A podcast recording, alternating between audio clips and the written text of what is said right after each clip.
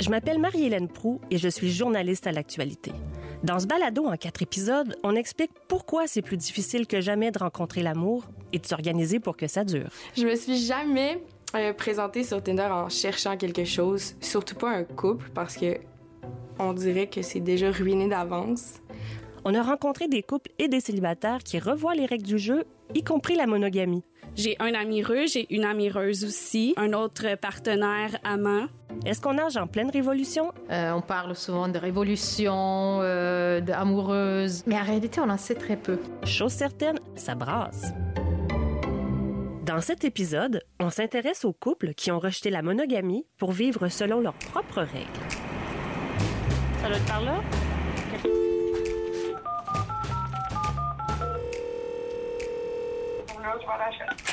La gang que je viens rejoindre en ce lundi soir n'est pas banale. Le 5 à 7 se passe chez Isabelle et Eric, qui forment un couple et vivent ensemble depuis trois ans. Bonjour, comment Fini sa journée, là? Journée, Autour de la table, il y a Ettoré, l'autre chum d'Isabelle. Ah, tu m'as emmené des fleurs. Oui, pour toi, Eric. Just for you. Et puis, il y a Geneviève, en couple avec le père de ses enfants depuis 20 ans, mais qui a aussi un amoureux, Fred, qui l'accompagne à la soirée. Ah, c'est Geneviève. euh, Je suis une bonne amie, à- très très bonne amie à Isabelle. Puis je suis la- une partenaire à Fred. Quant à Isabelle et Geneviève, elles ont du mal à décrire la nature exacte de leur relation. Mais chose certaine, c'est plus que de l'amitié. Vous êtes mêlés, c'est normal. Fait que ça fait une grosse famille. Ça fait des grosses familles, ça fait beaucoup de liens, ça fait beaucoup de monde qui sont impliqués dans nos vies. Ah ouais. Fred connaît très très bien mon conjoint, connaît mes enfants, vient souvent à la maison. Euh, quand mon conjoint avait une autre partenaire, euh, moi je la connaissais aussi, même Fred l'a- l'avait connue. C'est assez fluide, mais ça dépend des gens. C'est pas tout le monde qui a le confort, qui a le même confort à, à- à- à partager tout ça, puis à rentrer en relation. On appelle ça un polycule, en fait.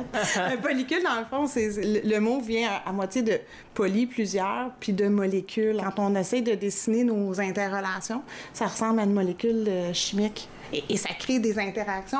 On, on peut y mettre euh, un, peu, un peu ce qu'on veut dans ces relations-là. En fait, c'est toute la beauté de, de dire on, on prend pas le modèle mono-amoureux traditionnel.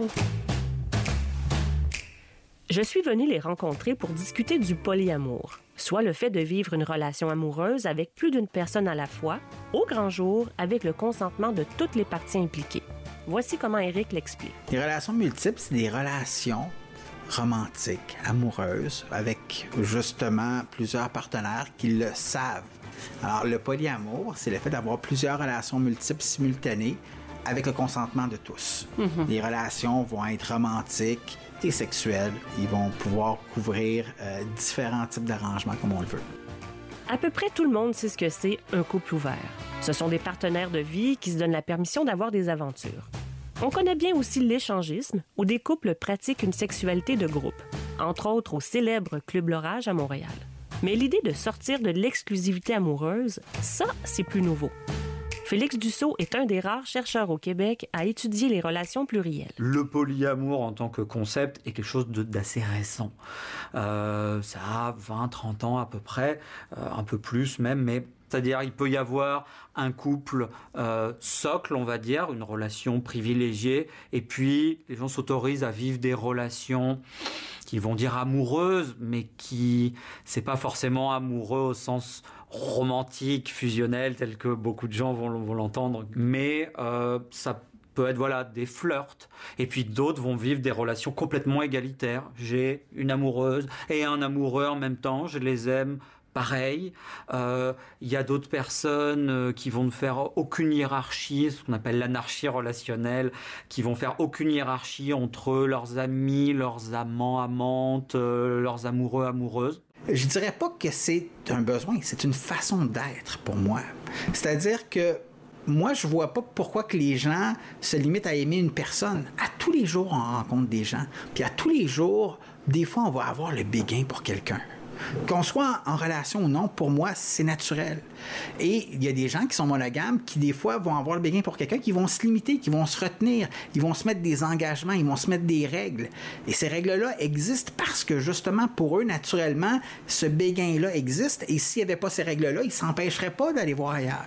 Mais ils se mettent des règles. Mais moi, ces règles-là, j'y crois pas. Moi, je crois au contraire que naturellement, je suis fait pour apprécier différentes personnes autour de moi. Ben, j'ai été 22, 23 ans avec le père de ces deux beaux enfants-là. Après m'être séparée, finalement, bon, après une période là, de de, De sortie, de deuil, puis de- d'avoir rencontré plein de monde.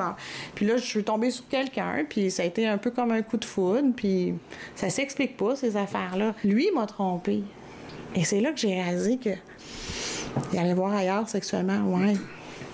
Puis, ce qui m'énervait, c'était le mensonge. Ça, je peux pas vivre avec ça.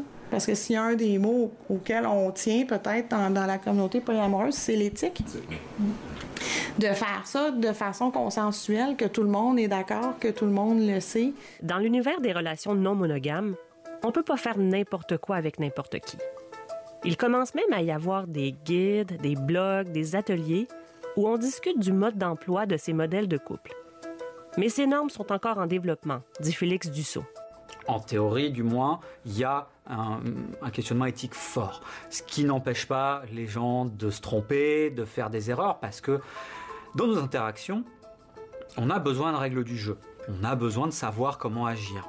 Aujourd'hui, on sait comment agir de manière exclusive. On ne le sait pas forcément pour les, les relations non exclusives, parce que bah, on n'a pas appris. Il y a très très peu de livres, de séries télé, de films sur ce sujet-là. Gérer un couple, c'est du boulot.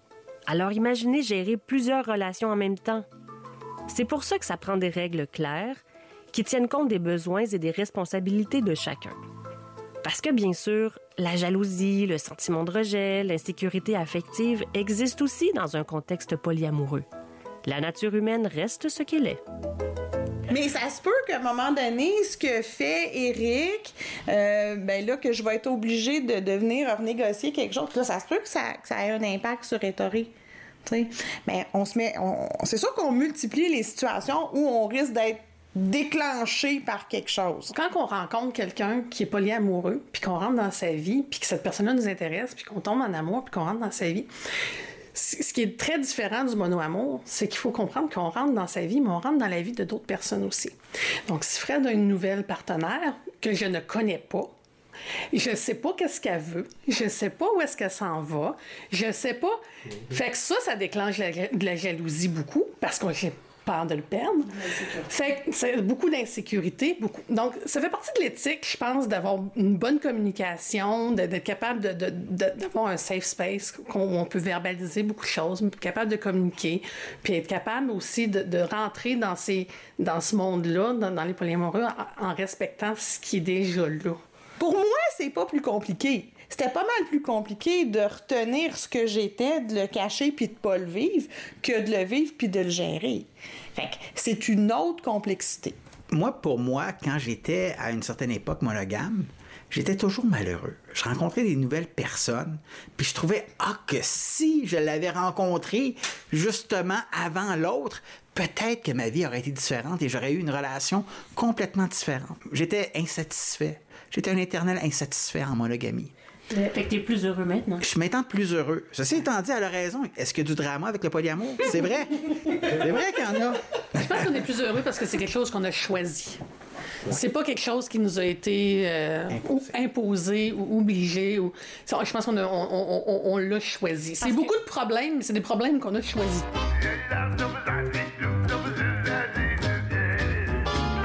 Félix Dussault m'a expliqué qu'il y a encore du travail scientifique à faire pour mieux connaître le profil de ceux qui pratiquent les relations non exclusives, comme le polyamour ou l'échangisme. Mais on sait déjà que ces modèles sont probablement plus répandus qu'on le pense. Parce que c'est pas tout le monde qui revendique ouvertement ces étiquettes. Il y a eu quelques études récentes, deux, deux au Canada et deux aux États-Unis, qui estimaient à peu près, elles tombaient euh, d'accord sur à peu près les mêmes chiffres, qu'il y avait une personne sur cinq au Canada et aux États-Unis qui, au moins une fois dans sa vie, a été dans une situation de ce qu'on appelle en recherche souvent de non-monogamie consensuelle. C'est pas de l'infidélité. Voilà, c'est pour se distinguer de l'infidélité, euh, voilà, qui n'est pas consensuelle parce que l'autre partenaire n'a pas donné son accord euh, pour ça. Félix Dussault contribue à MacLick, une enquête sur les comportements amoureux des Canadiens dont on a parlé dans le deuxième épisode de la série. Ces travaux sont dirigés par Chiara Piazzesi, professeure à l'UCAM. La sociologue en a pour des années à analyser les résultats du long sondage mené auprès de 4000 Canadiens. Mais déjà, elle sait que la question de la monogamie sera source de surprise. Ce qui change, c'est plutôt les attitudes des personnes par rapport à la monogamie comme synonyme d'engagement dans la relation. Il y a des personnes qui prennent les distances de cette idée qui a été très en vogue euh, traditionnellement euh, et qui regardent à la non-monogamie comme une modalité tout à fait euh, envisageable et tout à fait positive pour une relation. Nous avons un 81% des personnes dans une relation intime qui ont indiqué que l'exclusivité romantique était leur idéal. Donc, ça veut dire avoir des relations intimes, euh, amoureuses avec une seule personne à la fois.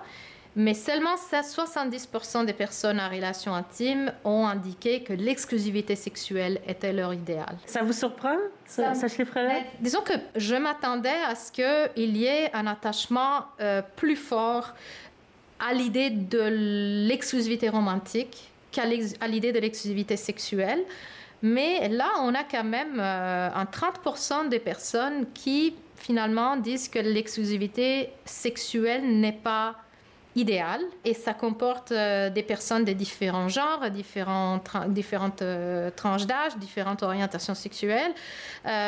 Ça veut dire, d'après moi, d'après ce que je peux interpréter sur la base de mes données préliminaires, que il y a un véritable changement, une véritable transformation de la perception de, euh, de l'exclusivité sexuelle euh, aujourd'hui. Pour constater la portée d'un changement social, rien de mieux que de sonder la jeune génération. Oui, toi, Nous avons rencontré quatre étudiants au Cégep du Vieux-Montréal pour discuter de leur vision de l'amour et de la sexualité. Euh, on va dans un local, on va un balado sur euh, l'amour, la conception de l'amour. Slay. Slay, ouais, merci. 804, voilà. Slay. Euh, moi, c'est Romane, j'ai 17 ans et euh, je me considère comme une femme et je suis bisexuelle. Moi, c'est Marcelin, j'ai 18 ans, je me considère comme un homme et je suis homosexuel. Moi, c'est Alexandre, j'ai 17 ans et je me considère comme une femme et je dirais que je suis bisexuelle. Je m'appelle Philippe, j'ai 17 ans, je me considère comme un homme puis je suis queer. Et je pense pas que la monogamie s'est dépassée. Moi, personnellement, je sais que je suis seulement capable d'aimer une personne à la fois. Je suis pas juste, je suis juste pas capable d'aimer plusieurs personnes parce que quand j'aime quelqu'un, tout mon, on dirait que toute mon attention, tout mon amour peut aller seulement vers une seule personne. Mais c'est pas parce que moi je me sens de cette façon-là que les gens ils peuvent pas se sentir de manière différente, qu'eux ils sont, il y a des gens qui sont juste en mesure d'aimer plusieurs personnes en même temps et que c'est leur façon de fonctionner. Je pense que puisque je suis encore jeune, j'ai pas euh, beaucoup d'expérience de vie encore. Alors justement, j'ai envie de me donner le temps euh, d'explorer. Avant de porter des jugements. Ouais, exactement. Genre garder un esprit ouvert. Mm-hmm. Genre moi, par exemple, je suis une personne qui pourrait être euh, polyamoureux, donc qui pourrait être amoureux de plusieurs personnes. En fait, ça m'arrive souvent. Si la personne n'est pas d'accord, je vais respecter son avis. Je vais comme, OK, c'est bon, ben, je, vais être, je t'aime, donc je vais être content sur toi, mais sache que ça pourrait m'arriver. la même chose, si moi j'aime juste cette personne-là, puis que cette personne veut être polygame, personnellement, moi, je n'ai pas de problème. Je pense que je crois au grand amour, mais au pluriel. Fait que, genre, je pense que tu peux ressentir un amour excessivement puissant pour une personne à un moment, puis ça va pouvoir changer à un autre moment. Fait que tu peux avoir manqué un grand amour, puis il va t'en rester plein encore dans le futur. Puis c'est pas pour ça que ben, nécessairement, tu vas te retrouver avec des gens peut-être que tu vas moins aimer. Tes âmes sœurs, tu peux en avoir plusieurs dans ta vie. Tu peux aussi avoir des âmes sœurs platoniques, tu peux avoir des âmes sœurs romantiques. Je pense que les âmes sœurs, c'est des gens qui vont juste te marquer, qui vont t'aider à genre évoluer, de changer. Puis je pense que des fois, c'est juste la bonne personne que tu as besoin de rencontrer à ce moment-là dans ta vie. Moi, personnellement, l'amour en général me donne le vertige, mais de savoir qu'en 2023, le fait que je puisse explorer ma sexualité et ma conception de l'amour en tant que jeune femme sans courir le risque d'être réprimandée et que c'est une réalité de notre siècle, justement, de euh, pouvoir explorer euh, sans être jugée, mais ça me rassure énormément. Kanika Safan est fondatrice du cabinet de sexologue Le Sofa Sexologique à Montréal. Sa clientèle est composée surtout de jeunes adultes de 25 à 35 ans qui jonglent, comme nos cégepiens, avec une diversité inédite d'orientation sexuelle et de genre, et de manière d'être en couple aussi. Les jeunes veulent encore quelque chose de monogame, en majorité. Hein? Euh, je dirais plutôt que qu'est-ce qui change de nos jours, c'est que le, carré dans lequel on, joue, on veut que le carré soit un peu plus Mhm. souple, un peu moins rigide, un peu moins ca- carré, justement. Euh, puis on veut surtout que les autres personnes qui, eux, décident d'avoir peut-être un, un rectangle, qu'on les accepte, qu'on les juge pas, euh, qu'on soit moins dans le « Ah, mais c'est quoi ça? C'est bizarre. Qu'est-ce qu'ils font, eux autres? On a tellement plus de liberté individuelle. » Donc, une recherche d'authenticité qui amène un paquet de problèmes en même temps aussi. Parce que même en philosophie, on voit qu'avoir beaucoup de liberté, ça l'amène une sorte d'anxiété. hein. Parce que là, on est avec avec autant de liberté, on est on est quasiment euh, obligé de de, de redéfinir ben, c'est quoi la liberté pour moi? Fait que le carré qu'on parlait tout à l'heure, mais Mhm. maintenant moi je dois définir c'est quoi l'épaisseur du carré, la grosseur du carré, la couleur euh, la couleur du carré. Kanika Safan reçoit régulièrement des témoignages de jeunes pour qui l'ouverture du champ des possibles est anxiogène. C'est vrai aussi pour certains des cégepiens que j'ai rencontrés, mais ils apprécient quand même de pouvoir utiliser de nouveaux mots pour exprimer la complexité de leurs désirs, comme pansexuel, grisexuel, queer, homoromantique, un vocabulaire qui déconcerte leurs aînés, mais qui contribue en partie à leur épanouissement. Et si je tombe en amour avec une personne, ce sera ça. Et ce sera rien d'autre, pas besoin de mettre une, étiquette dessus. Je pense que les étiquettes, c'est c'est par contre une très bonne chose qu'elles soient présentes. Parce que pour moi, euh, l'anxiété de ne pas savoir si ce que tu ressens, c'est comme normal. Tu dois te dire, genre, tu ressens un truc, tu te dis, est-ce qu'il y a d'autres personnes qui sont comme moi? Est-ce que je suis anormal? Qu'est-ce qui se passe? Mais c'est beaucoup plus facile quand tu veux t'introduire dans des relations ou quand tu veux t'introduire avec des gens de dire je m'identifie comme ça, j'ai telle attirance sexuelle. Ça, ça peut ouvrir des discussions, mais tout comme ça peut enfermer. Fait que je pense que c'est important de trouver des étiquettes pour se définir, mais c'est aussi important de pas euh, laisser ça peut-être t'envahir. C'est important de avoir peut-être un certain lâcher prise par rapport à ça. Mais comme on l'a dit, je pense que la clé, c'est seulement euh, de donner de la visibilité à des différents modèles de couple, genre montrer que c'est possible de pas seulement avoir le couple le monogame qu'on connaît, Euh, parce que je pense que quand les gens y ressentent, c'est ça, le désir pour plusieurs personnes, c'est ça leur fait du bien de voir de la visibilité, de voir qu'ils sont pas les seuls, que c'est quand même un modèle tout aussi valable et possible. L'étude Maclick révèle que pour 30 des personnes en couple sondées, la monogamie sur le plan sexuel n'est pas souhaitable.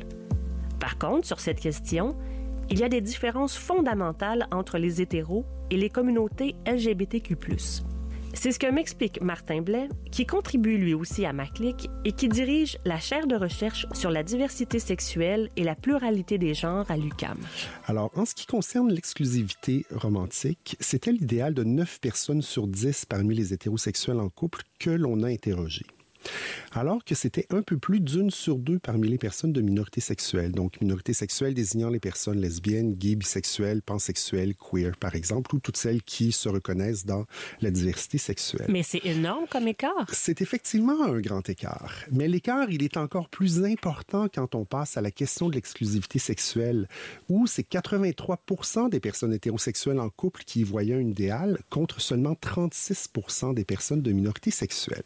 Comment on explique Ben voilà. Alors, certaines personnes sont plus enclines, par exemple, à remettre en question les normes sociales et culturelles dominantes en matière d'amour et de sexualité, notamment parce qu'historiquement, elles en ont été exclues. Certaines ont des attirances envers des personnes de plusieurs genres et donc aménagent des relations dans lesquelles elles peuvent vivre ces attirances sans devoir remettre en question leur relation avec le ou la partenaire avec qui ils sont. D'autres se reconnaissent pas dans les stéréotypes traditionnellement, traditionnellement masculins ou féminins et peuvent se sentir peut-être plus à l'aise dans des relations qui ne reprennent pas ces rôles stéréotypés. Il y a aussi un autre euh, élément important fait à souligner sur cette question. Ce sont des distinctions fortement genrées. Alors, même s'il y a une différence entre hétéros et personnes de la diversité sexuelle, par exemple, il reste qu'il y a quand même encore une différence importante entre les hommes et les femmes. Les femmes adhérant davantage aux normes d'exclusivité que les hommes. Puis pourquoi? Excellente question. Alors en fait, l'hypothèse que l'on a ou ce que ça peut suggérer, c'est que la socialisation masculine qui tend à dissocier euh, quand même sentiment et sexualité joue un rôle. Évidemment, ça explique pas tout, mais la socialisation des hommes et les messages plus libéraux qui entourent le plaisir sexuel masculin peuvent amener davantage les hommes à séparer l'émotivité du plaisir sexuel et semblent peut-être les préparer à adhérer en plus grand nombre euh, à la non-exclusivité sexuelle. À quoi ça ressemble un couple qui met de côté l'exclusivité amoureuse et sexuelle? À celui d'Audrey et Nicolas, deux trentenaires de Longueuil qui sont amoureux depuis un an et demi. Ils ont préféré témoigner sous des noms d'emprunt pour des raisons liées à leur travail. Eh ben, dans le fond, euh, on est polyamoureux, libertin, euh, depuis quelques années. Euh, moi, personnellement, ça fait depuis quatre ans que je connais le milieu polyamoureux et la communauté qui s'y rattache. Euh, moi, j'ai toujours été considérée comme une personne plus flirty, qui aime la séduction, qui aime, tu sais, comme sans que ça aille plus loin nécessairement, mais juste dans ma façon d'interagir. Puis, dans des couples monogames, parfois, ça pouvait être mal perçu d'agir comme ça. Ça causait des frictions avec tes partenaires. Exact. Puis après d'avoir pu comprendre que ça pouvait même être encouragé par un partenaire de se dire ben moi j'aime ça de voir comme ça. Tu t'épanouis tu vibres il y a quelque chose en toi qui s'anime. Puis moi ben quand je te vois aller tu sais ça augmente mon amour que je ressens pour toi ou des choses comme ça. Je trouve ça vraiment beau de pouvoir être soi-même est-ce que je comprends que vous habitez ensemble donc comme un couple traditionnel. Oui, on est ce qu'on appellerait un nesting dans, euh, dans le polyamour. Ça veut dire quoi, ça? Nesting? un nesting, c'est euh, une relation primaire ou socle qui habiterait ensemble, qui aurait le, le même toit, dans le fond. Dans le fond, moi, j'ai un autre amireux qui est depuis un an et demi environ. Amireux, qu'est-ce que ça veut dire? Oui, amireux, donc on va le voir un peu comme le spectre entre l'amitié et l'amour. Donc, des fois, c'est une amitié plus profonde, un amour plus platonique, ou des fois, il y a de la sexualité aussi, ça dépend, ça peut varier. J'ai un amireux, j'ai une amireuse aussi. Euh, j'ai euh, un autre partenaire amant.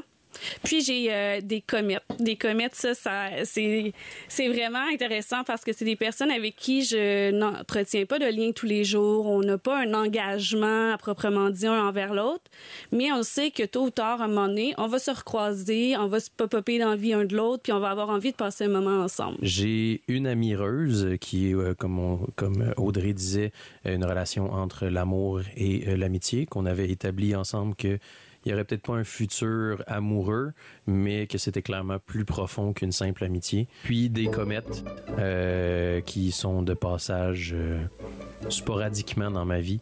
Euh, j'en ai au moins deux.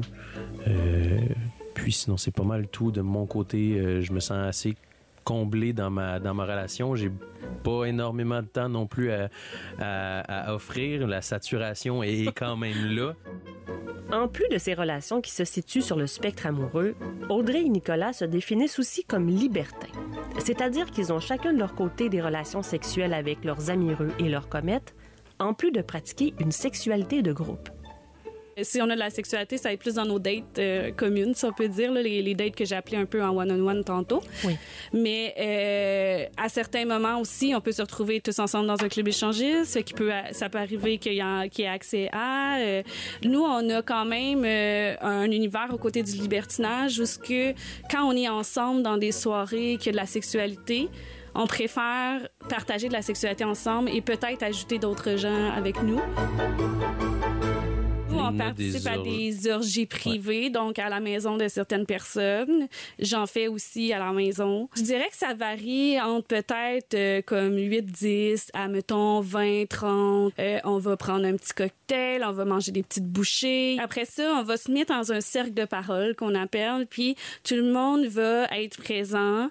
Euh, on ferme les portes, puis personne peut joindre s'ils n'ont pas lieu à ce à cercle de parole-là, parce que là, on va parler des limites. On va, on va tomber dans notre vulnérabilité on va parler de notre dépistage du TSS, de santé sexuelle. On va parler de qu'est-ce que j'ai le goût de vivre ou pas vivre ce soir. Par exemple, une personne pourrait dire j'ai une mauvaise expérience avec les hommes dernièrement, je préférais que ce soit juste les femmes qui m'abordent ce soir. C'est un safe space pour parler de ça et les hommes entendent et n'iront pas la solliciter pour de la sexualité. Souvent, ces gens-là deviennent nos amis, alors je les connais suffisamment pour avoir confiance que s'ils me réfèrent, mettons, ah, j'ai une amie qui voudrait venir, j'ai une autre partenaire qui serait intéressée ou des choses comme ça, j'ai confiance que si ça fait partie de leur entourage, c'est sûrement des, gens qui on peut avoir confiance aussi. Fait à, à un moment donné, tu te bâtis un réseau où ce que c'est plutôt des inconnus. Audrey et Nicolas appartiennent à un univers qui, comme on l'a vu, impose des règles de comportement assez strictes, notamment une grande franchise dans les communications. Mais le couple admet que ce n'est pas toujours facile à assumer le principe de la vérité à tout prix. Sais, si par exemple, c'est oui, j'ai vu euh, mon amie Rose, euh, on a eu une soirée, c'était cool, puis euh, on est allé au cinéma, puis après ça, chacun chez nous, quoi que ce soit. Super, tu sais, je reçois ça, puis je suis comme, ah, cool, je suis vraiment contente pour toi, puis j'apprécie, tu sais, que tu eu du plaisir. Puis s'il me dit, mettons, il y a eu de la sexualité, ben son, mon, j'apprécie que tu eu du plaisir, je suis contente pour toi, il va venir, mais pas tout de suite nécessairement. J'ai comme, OK, dis-moi en plus, j'ai besoin de savoir maintenant que je peux te faire confiance, tu me parles avec ouverture, je vois que t'es pas dans la cachotterie, tu sais, t'es vraiment comme transparent ben là, je vais finir par le ressentir, ça. Je suis contente pour toi, puis j'apprécie. Dans les règles qu'on s'était établies, c'est si je suis.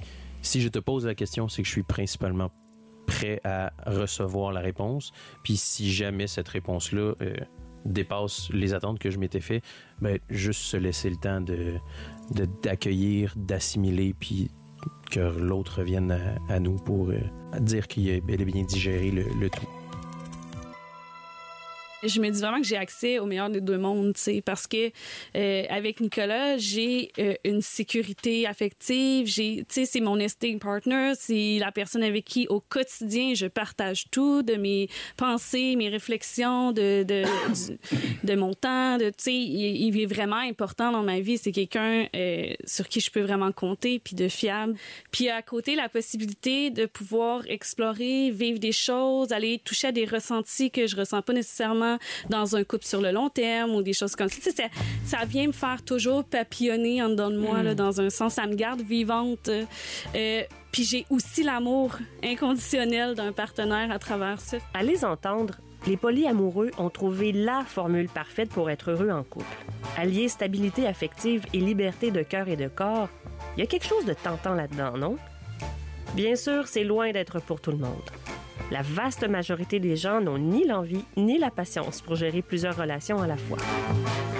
Mais le modèle a certainement ses mérites.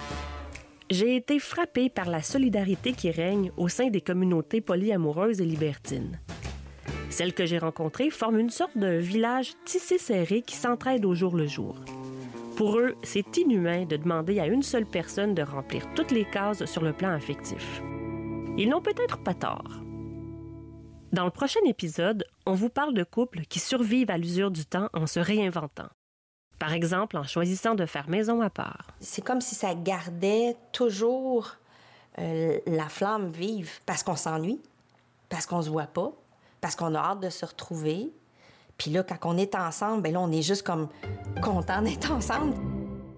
2023 façons d'aimer. Conception, recherche et narration, Marie-Hélène Pro. Réalisation, montage et mixage sonore, Frédéric Perron. Recherche, scénarisation et co-réalisation, Julie Blackburn. Prise de son, Carl-André Hernandez.